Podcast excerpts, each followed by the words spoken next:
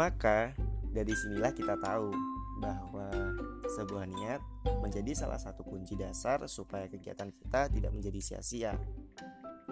Dan menjadikan sebuah kegiatan kita menjadi kegiatan yang lelah karena lillah dan kegiatan yang kita lakukan menjadi kegiatan yang tidak mubazir atau sia-sia agar tiap tindakan pun tidak melampaui batas dan agar semua apa yang kita kerjakan berubah menjadi berkah. Maka dari itu, kita perlu luruskan niat. Lalu, pertanyaannya, bagaimana cara meluruskan niat? Nah, perlu kita tahu bahwa ketika kita berniat, kita harus pastikan bahwa niat kita adalah niat dengan baik. Dan tentu kita harus menggunakan proses yang baik.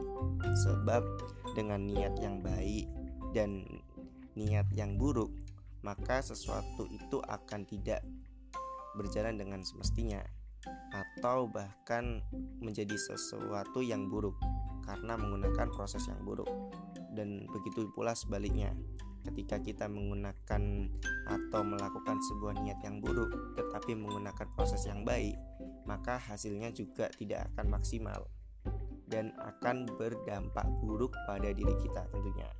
Maka dari itu, pastikan bahwa niat kita baik dan proses kita juga baik, sehingga apa yang kita lakukan menjadi sesuatu yang lebih berkah, menjadi sesuatu yang bermanfaat bagi kita tentunya. Sekian dari episode kali ini, dan untuk teman-teman sekalian, Jangan lupa selalu nantikan podcast Yudawah di setiap hari Ahadnya. Dan jangan lupa kalian share sebanyak-banyaknya dan siapa tahu ketika kalian men-share itu menjadikan sebuah amal jariah bagi kalian dalam melakukan sebuah dakwah. Kalau kalian nggak bisa ngomong, kalian bisa share podcast ini. Maka dari itu, sekian dari saya. Kurang lebihnya mohon maaf. Bila fisabilil haq, astabiqul khairat. Wassalamualaikum warahmatullahi wabarakatuh.